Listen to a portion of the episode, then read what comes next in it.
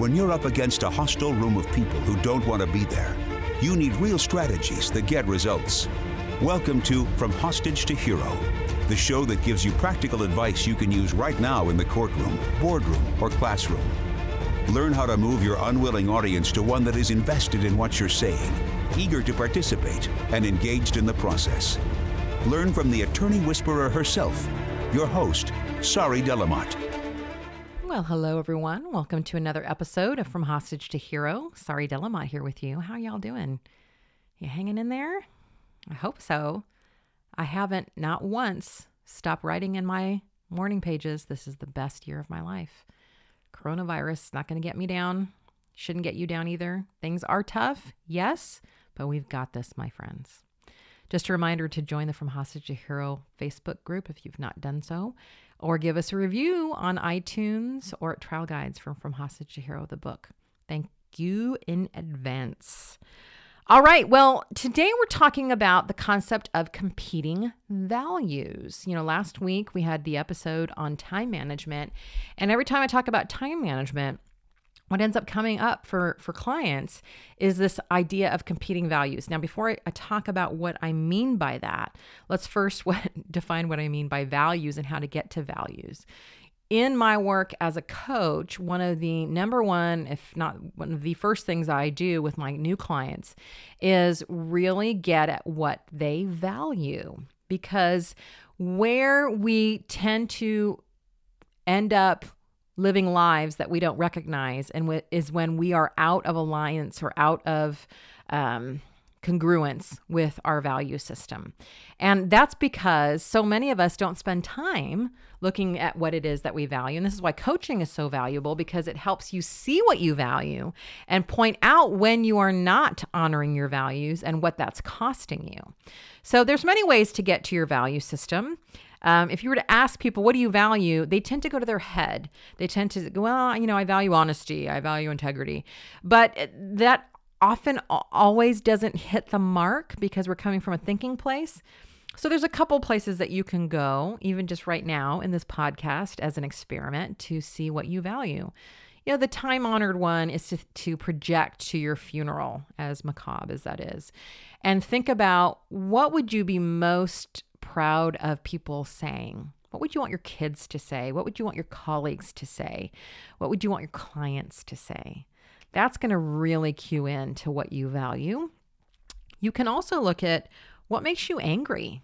What really pisses you off? You know, if, if somebody asked me that question, what really pisses you off? Sorry, it's the it's intolerance and inequality. I mean, if there's anything that I have to like restrain myself on Facebook, it's just seeing racist posts or racist thinking or intolerant thinking or any sense of unfairness or being inequitable i just i can't like deal.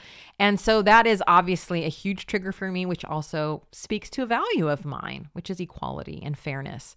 So that's one way that you can get at your value system you can also look at how you spend your time which is is um, something we talked about last week in depth. But really this can be two pronged approach. You can look at how you spend your time and see if it's how you like spending your time.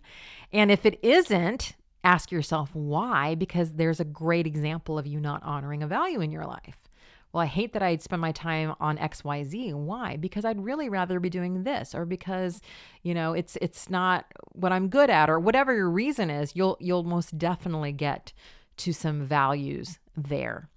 So, some common values of people are some of the things I've mentioned um, equality for me, fairness, honesty, family, self care, growth, learning. You can Google online values sheets. That's often very helpful. But values work is very, very important because if we're not living our values, then what's the point? We're really living out of congruence and that really causes us pain in our lives when we are when we are living a life that is not congruent with our values. Again, this is why it's so important in coaching and where we normally start. Now, having said that, what comes up for a lot of people, especially as they're talking about how to spend their time, which is why I'm doing this podcast after last week's one on time management, is the sense of competing values. Meaning, sometimes they'll say things like, okay, well, I value my family, sorry, obviously, but I also value my work. And I have no idea how to pick or which one should be driving the bus. and that's where we're talking about competing values because this is true, is it not? Oftentimes, our values are in competition with each other. So you may value family, but you also value friendship and you also value work and you also value learning and you also value all these other things. And sometimes, more often than not, those values will clash. So, the question that we're going to hopefully try to answer for you today is what to do when you have a clash of values. How you how do you decide which value should win? Well, let's take the work and family or work life balance um, value clash, since that tends, tends to be the biggest one that people tend to run into and when they're talking about competing values. I want to point out, and if you haven't listened to the podcast on the saboteur, that overwhelm and confusion is the main tool of the saboteur in many people's lives. Not always, but for most people. The saboteur, for those of you who've not listened to that one, is not us. It is a voice that we hear quite often. Many times it's more than one saboteur that tells us we're not good enough. We should do this. We shouldn't do that. Why do we do this? You look stupid. Um, and, and it comes from variety of places from old messages that we were told, life experiences, cultural influences. The point of the saboteur and to really recognize is that it's not us and it's something that can be managed. It's not something unfortunately that ever totally goes away, but the saboteur voice can be recognized. That's the first step and it can be managed.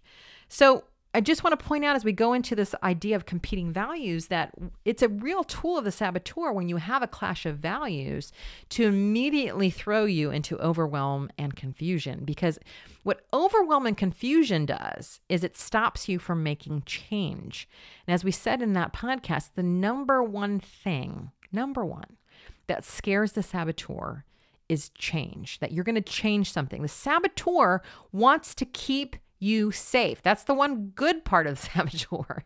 Unfortunately, the things the saboteur wants to keep us safe from are, are not really things that are harmful. It's just trying to convince us that they're harmful, change being one of them.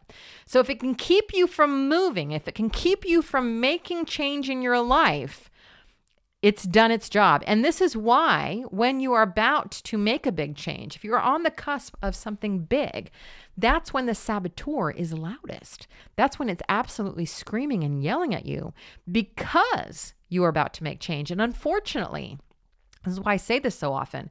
So many of you hear that saboteur voice screaming at you as you're about to make change, and you confuse that with your inner wisdom or as a sign that you shouldn't do it and you back off. And I just want to say that that should be a sign you're on the right track when your saboteur is all over you because it means you're about to change something and that you are on the right track to transformation. So, just before we go into this whole idea of how to deal with competing values, just know that a, a, very familiar and comfortable place for many of you is the saboteur will throw you into confusion over, well, I don't know what to do, and you know, I care about both of them, and this this problem is just unsolvable, so on and so forth, which is not true. Here's the first thing that I want to say, especially with work life balance, quote unquote. Balance is an illusion. At least the way that we hold balance in our society and as as human beings.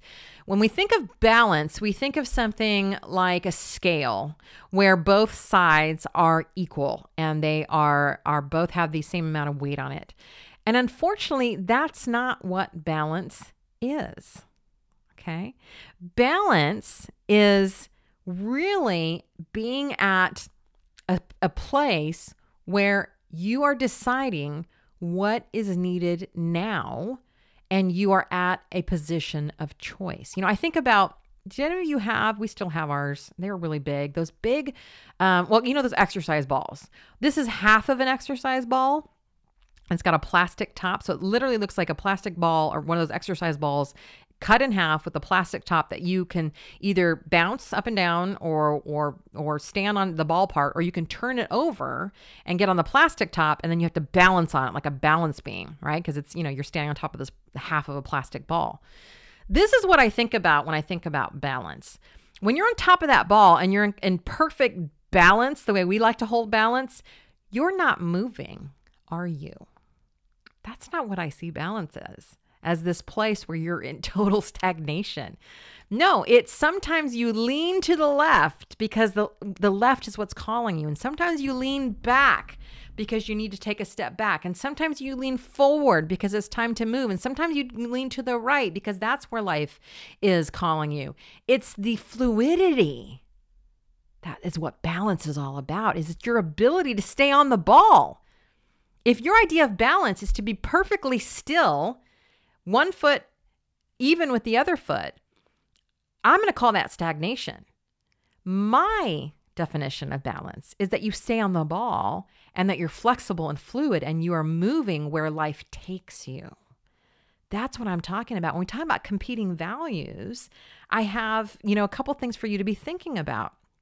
So the first one that I want you to think about when you have a value that or two values that are clashing or or at least seem like they're clashing is to understand that you have choice. Because this is where the saboteur comes in is that we tend to go to there's no right option here. I'm stuck.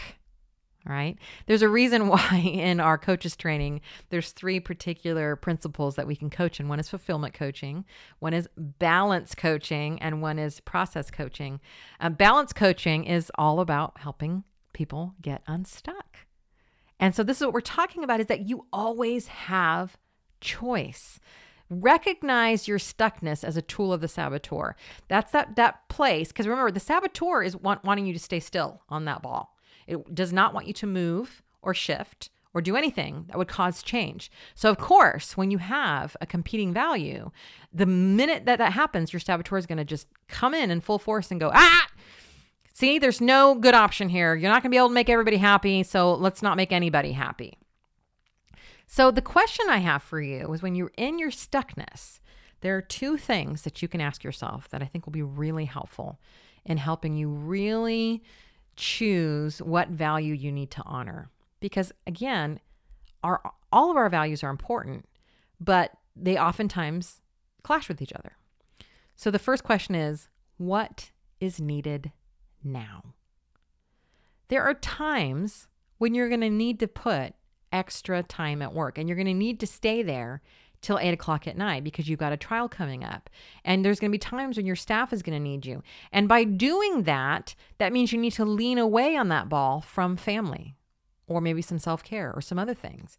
Now, as long as you don't stay leaned over, because what happens when you stay leaned over? You fucking fall off the ball. As long as you don't stay leaned over, I'm still going to suggest that that's balance. You are choosing which value to honor by answering the question, What is needed now? And guess what? When you ask yourself that question, your inner wisdom will always be there to guide you. You know it's saboteur when they say, Well, I don't know. It's, it's why this is so confusing. No, you almost always know what's needed now if you were just to honor that. At other times, you're going to need to lean over to the other side because your kid's having trouble in school or because you just had a three week trial and were at work till eight o'clock at night, or even out of the country or out of the out of the state um, for three weeks. Now you're going to get that balance and your your value that you're going to honor is family because that's what's needed now. That's a great question to ask yourself when you have competing values. What's needed now? The second question you can ask yourself is where am I choosing from? When you choose from guilt or from should, you are not honoring the value, even when you choose it. It is not an honoring space to be in. When you choose family, even though work is what's needed now because you think you should or that's your role, you're not actually honoring family. Because when you come from guilt or should, that's not honoring. When you choose your friends, even though your kid needs you to stay home because you you're holding the value of well, a good friend would would show up to this thing, even though my kid needs me. That's not honoring your friend. It's not it's not a, an honoring place to come from should. The only place that you can really come from when you honor a value, truly honor a value, is from love. It's from a place of loving not only yourself, but the thing that you are saying yes to. Here's the thing when we say yes to something, we automatically say no to something else. That's life. That's how it works. And that's why this concept of balance is absolutely cuckoo because there's no way to say yes to everything at one time. And living a good life is making decisions about what value to honor when. And that comes really down to two questions what's needed now, and what place am I choosing from? That, my friends, will always lead you to the right decision when you have that clash of competing values. This is why, by the way, we have so many different values because it makes us well rounded people. Yes, it could also make things confusing because we get pulled in a variety of directions. But when you find your own North Star, you start listening to your own inner wisdom, your own inner voice, and you start asking yourself these questions, and you do not allow the saboteur to come in and rob you of that peace and that wisdom, that's when you can start honoring the values in your life from different places and different needs versus just doing whatever keeps the train on the rails out of should and guilt, which is where I see so many of you living your lives. So, yes, honor your values by checking in and asking yourself those two questions because it is important to live a life of value. And throughout this idea of balance being able to say yes to everything and always being at peace and calm. No, it's about leaning into what needs to be leaned into and staying on the ball instead of staying stagnant and constantly trying to make everybody happy. All right, I hope that's been helpful. I'll talk to you soon.